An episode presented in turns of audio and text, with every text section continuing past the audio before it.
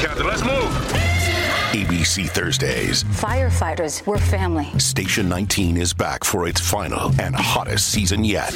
The subject has explosive chemicals. With fiery romances. You're the love of my life. And Andy is finally in charge. I'm going to be the best damn captain the station has ever seen. Station 19. All new Thursdays, 10, 9 central on ABC and stream on Hulu. Welcome to Done and Done. I'm Alicia your hostess on this podcast journey, All Things Dominic Dunne, where nothing is linear and absolutely everything is connected. Honestly, investigators, in the abundance of riches that are the stories within our universe of Dominic Dunne, the major question is which thread do we pull from the week before? There are multiple threads in our tapestry to choose from within the last few episodes that will connect us further into the universe of Dominic Dunne. And today we are headed back into Laurel Canyon with the story of a home. Just one home on Woodrow Wilson Drive. This street is way up Laurel Canyon Boulevard. Woodrow Wilson Drive lives over off to the east. It's an offshoot of where Laurel Canyon Boulevard intersects with Mulholland Drive. But there's a new build on Woodrow Wilson that happens in the mid 1950s after all those cut throughs have been made. And this home is built for the family of a famous child star working her way into adulthood at the time who will become a legend. This legend is Natalie Wood, a lady of the canyon you might not be familiar with. Natalie Wood was in the mix for a little while and will have quite a life at this home on Woodrow Wilson. But not that it ends with her. This one home has quite a storied history in Hollywood, and to me is a wonderful example of the echoes in each of our seasons where we talk about community, colony. We build these ideas within our spider-webbed connected world, and God, this story is a great example of it. Before we get into our story today, I do want to give some tremendous shout outs to our newest supporters over at patreon.com slash done and done. I got my spyglass out and I spy Erica V and Heidi F in it. Thank you. Y'all are incredible. Thank you for joining the Done and Done community. Your support is really, truly appreciated, as are you, investigators. Thanks for joining me today. I'm so glad you're here. Today, in this investigation, we're going to talk about the one and only Natalie Wood, her connection into Laurel Canyon, and all of the threads connected into the universe that is our man Nix. Let's investigate.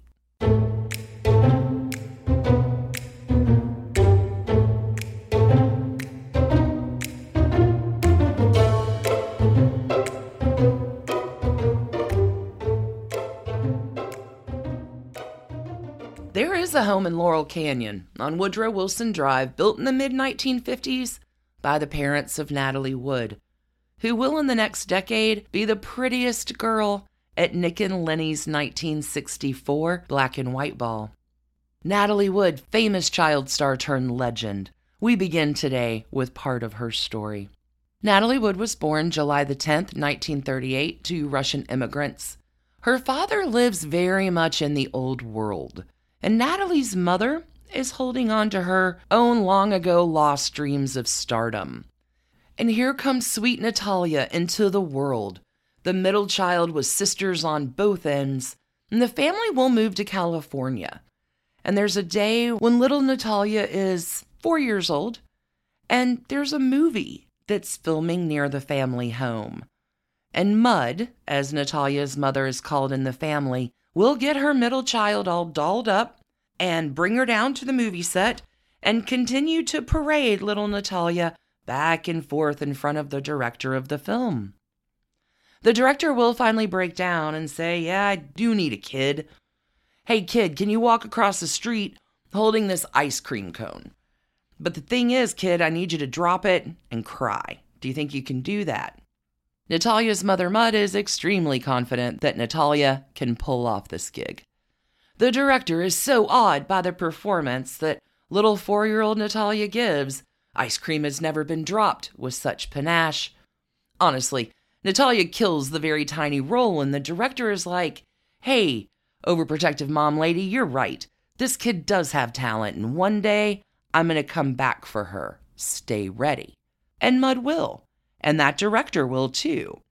When Natalia is six, much to Dad having no clue any of this is happening, Mud and Natalia head on down to Los Angeles to just have a little meeting with the head of Universal Studios, William Goetz. William Goetz, remember, married to Edie Mayer, who is the daughter of Louis B. Edie is the sister of Irene Mayer, who at this point is almost the ex wife of David O. Selznick. All of that coming in a future story. But of course, Natalia charms William Goetz, and naturally, she is signed in a half of a hot minute, and also at this time, given a new Hollywood name. Natalie, that one's easy enough, transitioned from Natalia and Wood as a last name in honor of the director Sam Wood. And at six years old, A Star is Born. And hey, Natalie Wood's first movie is with Orson Welles. This is 1946, and the film is Tomorrow is Forever. This is made right at the end of Orson's marriage to the ever marvelous Rita Hayworth, too. So many threads. And Natalie's life in this business that we call show is set. Without much regard to Natalie's actual feelings about it, I dare say. This is Mud's dream, and Mud will use Natalie's career to very much exert a level of control on her daughter that some could argue borders on dangerous. Mud often goes to cruel measures to get the performance needed from the kid as mom is going around with her and supervising her. She's the set mom, getting a salary too. It is Miracle on 34th Street in 1937 that makes Natalie Wood a real star at the age of nine years old. And dad, who was okay to do this nonsense when no one actually knew his kid, but after Miracle on 34th Street, at this point, old world dad is a little bit threatened by it all.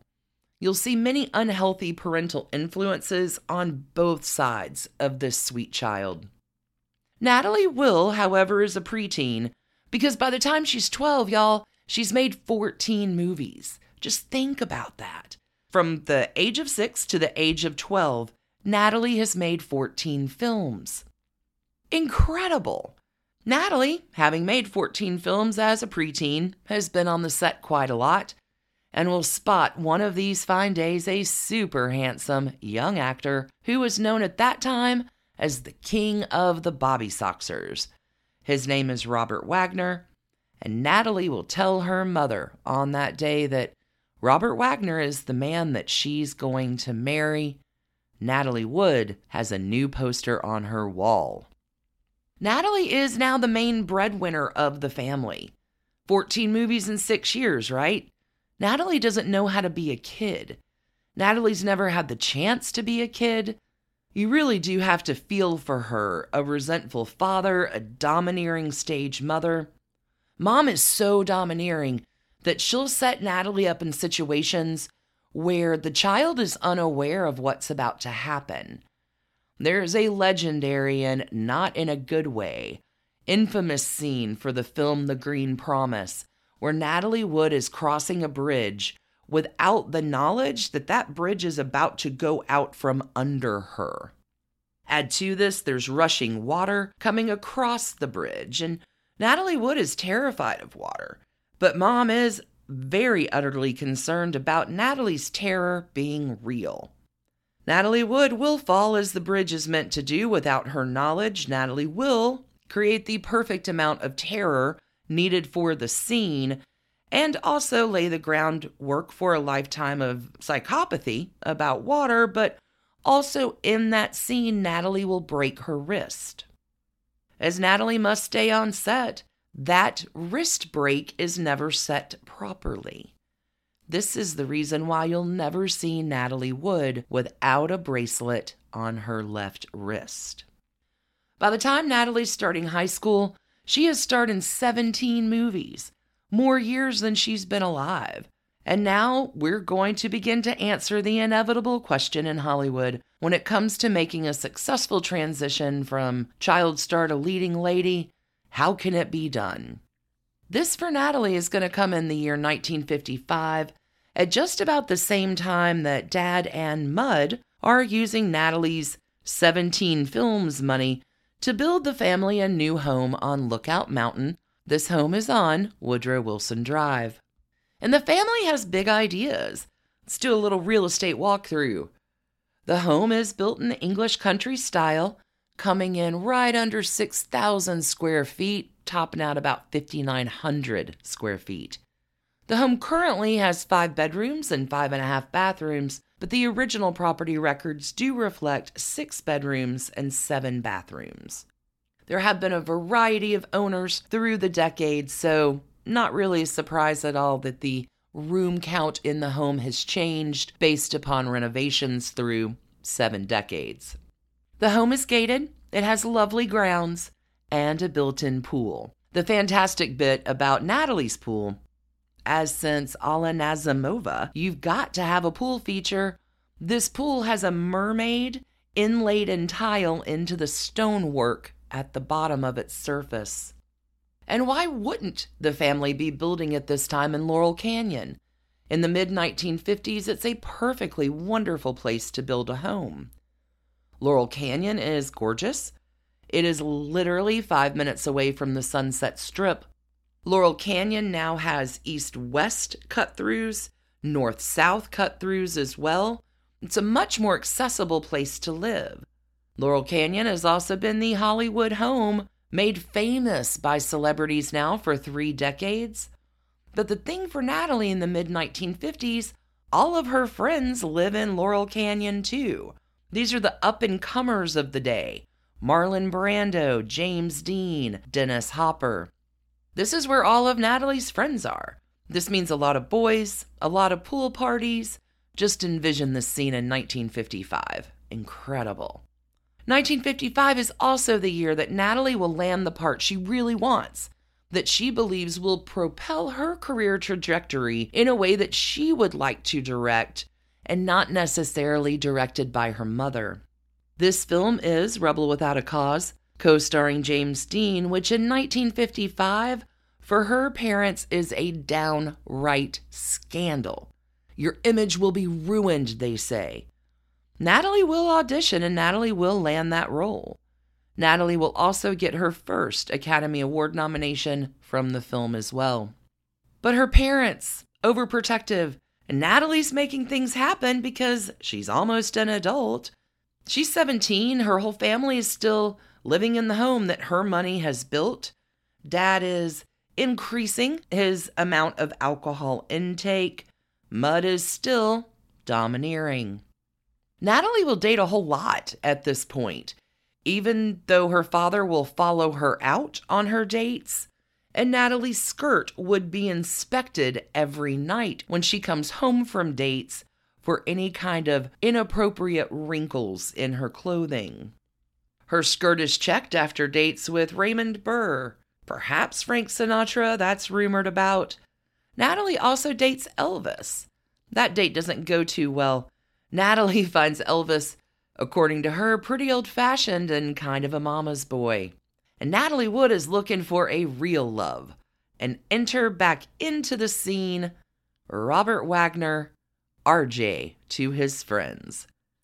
RJ is eight years older than Natalie, born in Detroit, and he is known from birth, RJ has, that he wants to be a star.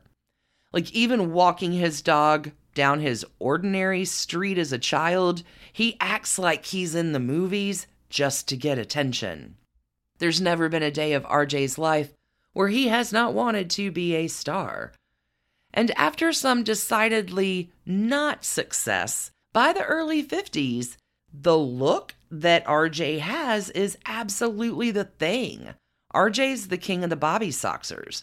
He's handsome, he's charming, and RJ has been described as one of those kind of people who is so charismatic that you are the only person in the room when he's talking to you. RJ's a charmer. RJ wants to be a star, and maybe RJ's always looking for his way up on this path to stardom. So it is in July of 1956 that RJ, 26 years old, is asked by his studio to take Natalie Wood out for her 18th birthday.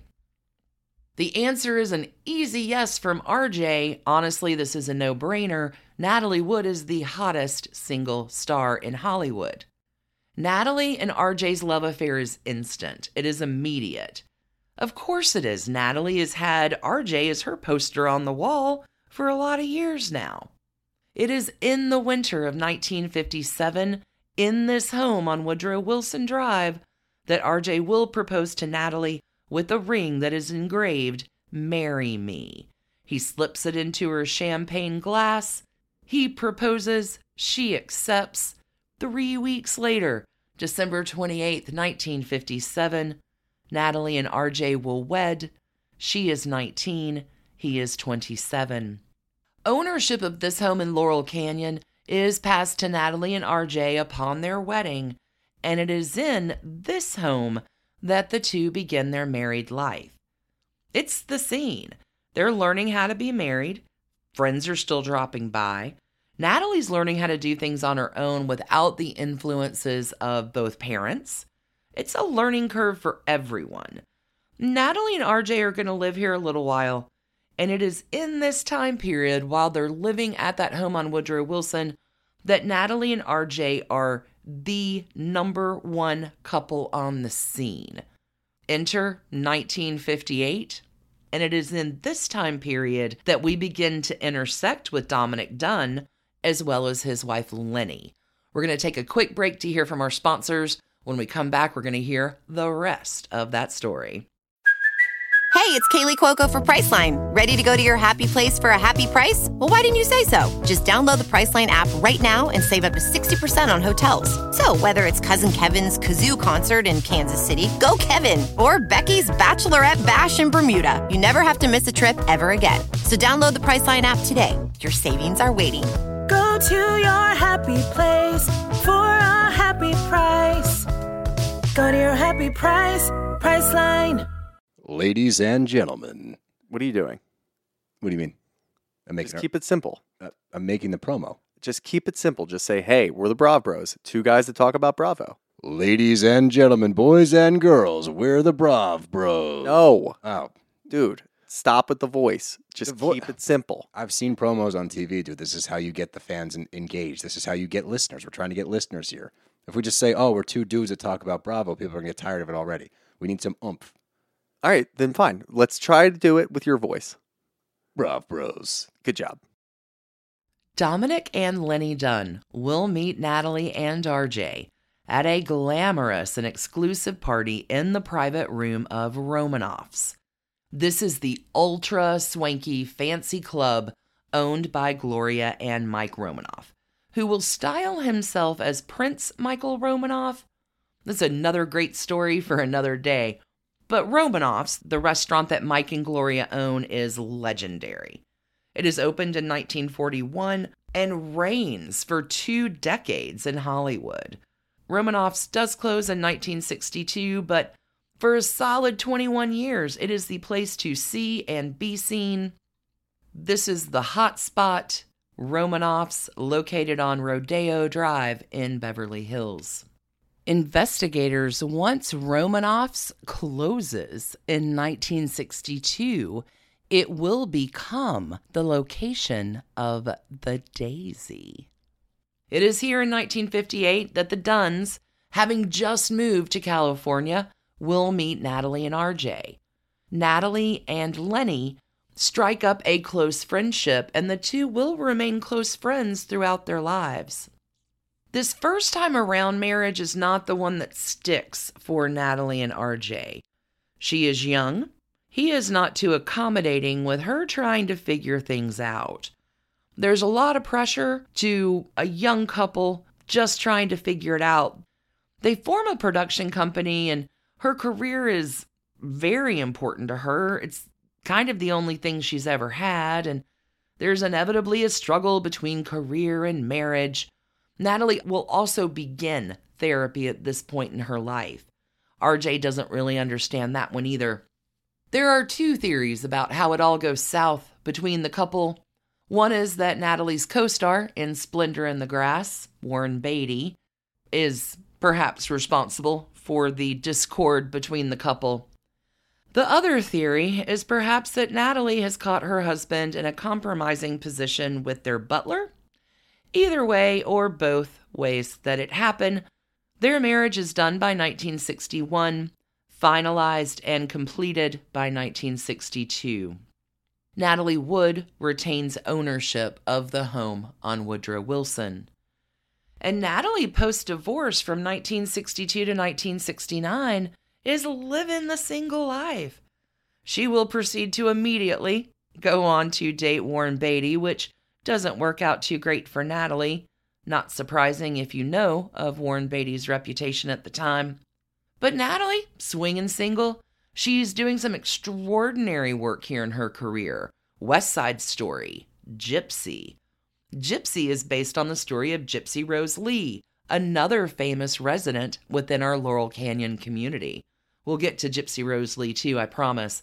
It is in this time frame that Natalie is going to get a new assistant and friend with even more Dominic Dunne connections here. Mart Crowley, who's now a quite successful writer, was not all the way back then. Back in 1957, Mart Crowley, after his graduation, heads on out to New York City, where he'll eventually land a production assistant job to get another gig, to get another gig, which gets Mart Crowley to Elia Kazan, Elia Kazan offers Mart a job as his personal assistant on the set of Splendor in the Grass. It is here that Mart Crowley and Natalie Wood meet and they become friends. When West Side Story comes along, Natalie will hire Mart Crowley as her assistant and bring him out to California. Natalie knows that Mart wants to be a writer and she knows she can help him with his career. She knows working for me doesn't take all that much time, and this job will also give you time to write the things you want to write. Mart Crowley remains Natalie Wood's personal secretary from 1964 to 1966, giving him a very distinct insight into a very interesting community, tightly bound the social scene, the Hollywood set, and Dominic Dunne. I do want to keep our story to the community of this Laurel Canyon home here, but there are so many good bits to drop. This mid 1960s time period is all the beach parties at Roddy McDowall's on weekend afternoons. It's the swinging hotspot scene of Hollywood in the mid 1960s. Ciro's is about to be rebranded and reopen. It is the beginning of the Daisy as well. Many folks will say that the nation changed that November day in 1963 with Kennedy's assassination, but for Hollywood, my better guess it is the August 1969 tragedy on Cielo Drive in Benedict Canyon. Mid 60s, still pretty good times for Hollywood, where everything is open door and everyone is connected until they're not. It is in 1967 that Mart Crowley is unceremoniously dropped off a movie project and is at a pretty low point in his life.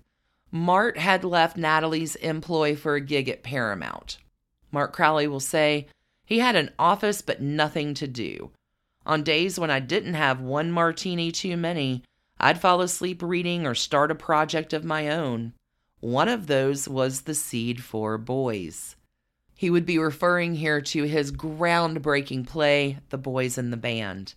Crowley continues The idea of setting it among a gathering of gay friends had been rolling around in my head, but the idea of setting it at a birthday party came when I attended one. Interesting collection of people. In the end, the characters are based on people I knew. Mart Crowley wants to write a screenplay about gay men, his life, his friends, his people. But no one in 1967 is writing about gay men. And Crowley's portrait is not exactly a flattering one, but the idea that he has is real and it's organic. He says of this time, Quote, I had sold a screenplay to 20th Century Fox, which was canceled even as the sets were being built. I then wrote a pilot for four star television starring Bette Davis that was shot but never shown nor picked up by the sponsor. And then I was engaged to do a screenplay at Paramount and actually got fired from that because they didn't like my work. I mean, one hit after the other. Crowley sublets his apartment. He's thinking about just heading on back to New York, leave the California dream behind.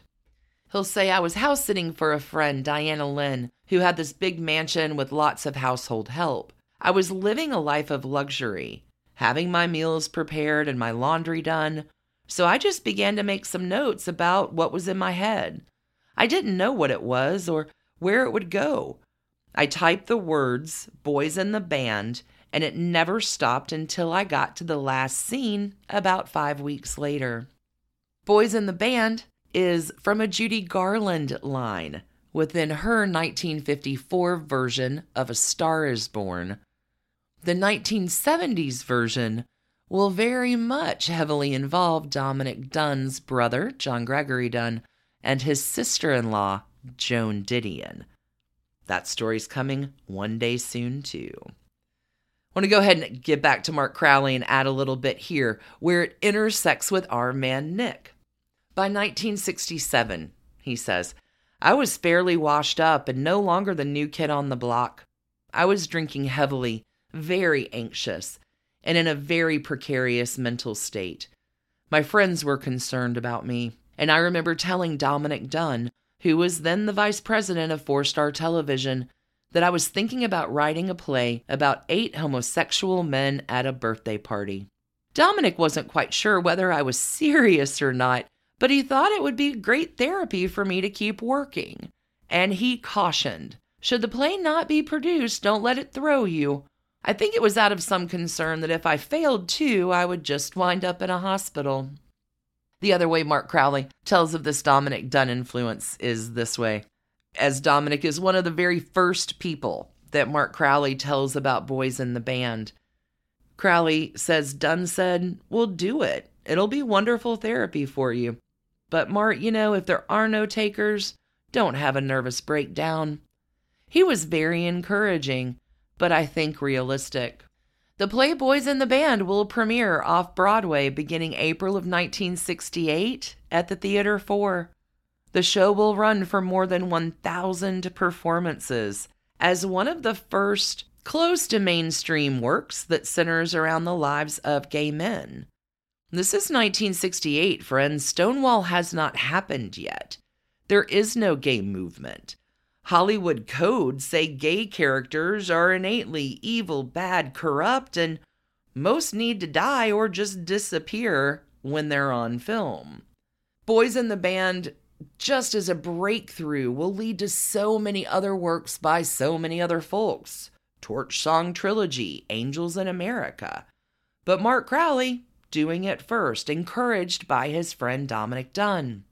The gay community is getting some type of representation, and of course, there are accolades, and of course, there's some backlash too. But it does set a trend, Boys in the Band does. The play is not exactly pride themed, the characters are self depreciating and often negative. But Mart is writing about what he knows he says about the criticism of the play and the backlash that he gets. I didn't know what they were talking about at first. I thought, well, gosh, we were just like that. In 1970, Mart's play, The Boys in the Band, will be made into a movie. Again, groundbreaking. Dominic Dunne will serve as one of the film's executive producers. I promise that we're going to get back to the home on Woodrow Wilson, but I do want to mention a few things here about Natalie Wood taking these excerpts directly from Dominic Dunne's The Way We Live Then. He is a tremendous fan of Natalie Wood. And when he's writing this, a little bit later in the game, RJ and Natalie have reunited at this point. So, taking this from Dunne, their house on North Cannon Drive in Beverly Hills became a drop in place for their friends. The Wagners were stars who lived like stars. Natalie had real glamour. When she went out to a party or a premiere, she always looked like a million bucks with her great diamond drop earrings flashing. Elia Kazan, who had directed her in Splendor in the Grass, often stayed in their guest house. Natalie used to stand behind the bar, mixing drinks, looking great, and with a cigarette in a holder, always having a good time. She was fun, and she was funny, and she always knew the latest Hollywood dish, and I loved to listen to Dish. My scrapbooks are full of her pictures. She had a wonderful habit of putting on her lipstick after dinner, using the blade of her knife as a mirror, a gesture I have used in two of my books. Hey, investigators, do you know what two books these dinner knife and lipstick mentions are used in? Let me know if you know them. Email me and I'll send you a present. There's your secret clue. First one to grab it gets a good gift. Dominic Dunne, as we talked about last episode, is getting all of his photography penchant on courtesy of taking pictures for both Natalie and Mia Farrow's private parties, remember? This would have been early to the mid 1960s, continuing his scrapbooking fixation, and how grateful we all are for that. Dominic Dunne, if you remember, in the end of his Hollywood first act in the mid 70s, sells everything his car, his dog, his furniture. And at the dregs of the end of his apartment sale, there is a set of coasters that Dominic Dunne has made from his photographs over time. One of those coasters is Rosalind Russell dancing. Another coaster shows a photograph of Cecil Beaton eating his first ice cream ever with a spoon. Another one of those coasters is Natalie Wood applying her lipstick using her dinner knife as a mirror. Oh, Dominic was a tremendous fan of Natalie Wood's, and honestly, who isn't? Natalie Wood will die in a tragic nighttime boating accident November 29, 1981, at the age of 43. Dominic Dunne, to my knowledge, has not written about the suspicions that surround her death. However, he will write in The Way We Lived Then about a few things that I want to close with today. I think this next story does bring home not only community and colony within this very small Hollywood world, but also friendship. Mart Crowley truly is a friend to the end for Natalie Wood, and, and so are a few other meaningful souls that will interconnect in so many different webs. This is Dominic Dunne writing about Natalie's passing and these magnificent souls being friends to the end. Years later, following Natalie's terrible drowning death off the Wagner's yacht at Catalina Island, Mart played an extraordinary role. He was with the heartbroken RJ and the three daughters at the house on North Cannon Drive after RJ flew back from Catalina. Natalie's daughter Natasha insisted on seeing her mother's body, and no amount of objections from adults in the house could dissuade her. Mart offered to go to the morgue first to view the body, which had been recovered from the sea. When the slab was pulled out, he at first did not realize it was Natalie after having been in the water for more than 12 hours. She was virtually unrecognizable. Mart said to me later, recounting it, I could not let her be buried looking like that. She was a star. Being a star meant everything to her. Acting quickly, he had the body released to the Pierce Brothers mortuary in Westwood. He went back to the house and picked out clothes for her to wear a high necked blouse, pantyhose, and so on. He enlisted the help of Howard Jeffrey, a dancer who had become Natalie's secretary after Mart and who was also her great friend. Her makeup artist on the picture she was making at the time, and Sydney Guilaroff, the great MGM hairdresser who had done the hair and been the confidant to such stars as Greta Garbo, Joan Crawford, Ava Gardner, Lana Turner, and Natalie herself. Sydney also did Marilyn Monroe's hair after her death. these four men, all of whom loved her, held her as they pulled on her pantyhose, dressed her, made her up, coiffured her, and returned her to her beauty. Mart then assured RJ that it would be all right for Natasha to see her mother. When Natasha came to the funeral home with Mart, she carried a letter to her mother, in which she placed in her mother's hands. She asked to be left alone. When she came out, she said, I want my mother to be buried in her diamond earrings. They went back to the house and got the earrings, as well as a fox fur coat that RJ had bought for her but had not yet given her. She was a movie star to the end. Dominic Dunne is not quite done with his love for Natalie Wood. In addition to a few of the other players we have mentioned, Dominic Dunne will write that every time when he is in Hollywood and goes to visit his daughter Dominique's grave at Westwood Cemetery, Dominic will also stop in to say a prayer at the grave of Natalie Wood as well.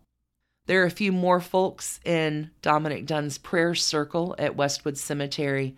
Marilyn Monroe and Peter Lawford have been included in that number as well. Both of those stories coming your way too. Mart Crowley will say that Natalie Wood once told him if she were to write an autobiography, it would be called I Got What I Wanted. Bless her heart, I do hope that's true. Natalie Wood is remembered as a goddess and an angel, and I am absolutely part of her fan club.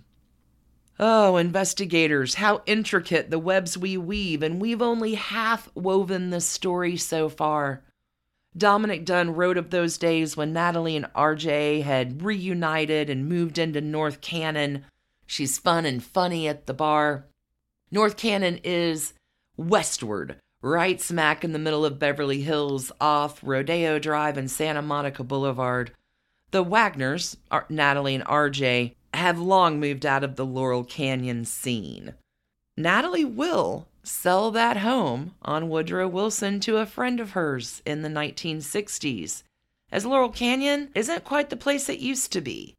There's way less old Hollywood there and way more new bohemian culture coming into play. You've got musicians and artists, a very different scene that Natalie's moved beyond. She's more of a Beverly Hills girl now. When Natalie Wood is ready to offload this home, who comes a calling? Another goddess, my muse, a legend, Cass Elliot of the Mamas and the Papas, comes along and she has landed herself, Cass has, some significant music money and is looking to buy a home in Laurel Canyon. Seriously, everyone is connected, y'all. Which is where and continuing back for the second half of this home is where we will return on our next episode of Done and Done. Back to this home on Woodrow Wilson, Cass Elliot, and all the rest of its famous players, as well as the Dominic connections, too. Thank you so, so much for tuning in today. If you're looking for a little bit more Dominic Dunne content, you can check out patreon.com slash done and done for bonus episodes over there. Again, thank you for listening. Thank you for your support, your kind reviews, your emails. So many fun things coming up, friends. I can't wait until we meet again, but until we do, stay curious, keep on investigating. Thanks for listening to the Done and Done podcast, a Hemlock Creatives production. You can email us at doneanddone at gmail.com. You can follow us on Instagram at Done and Done Podcast. For further information about our episodes or sources, you can find us online at www.doneanddone.com. See you next week, friends.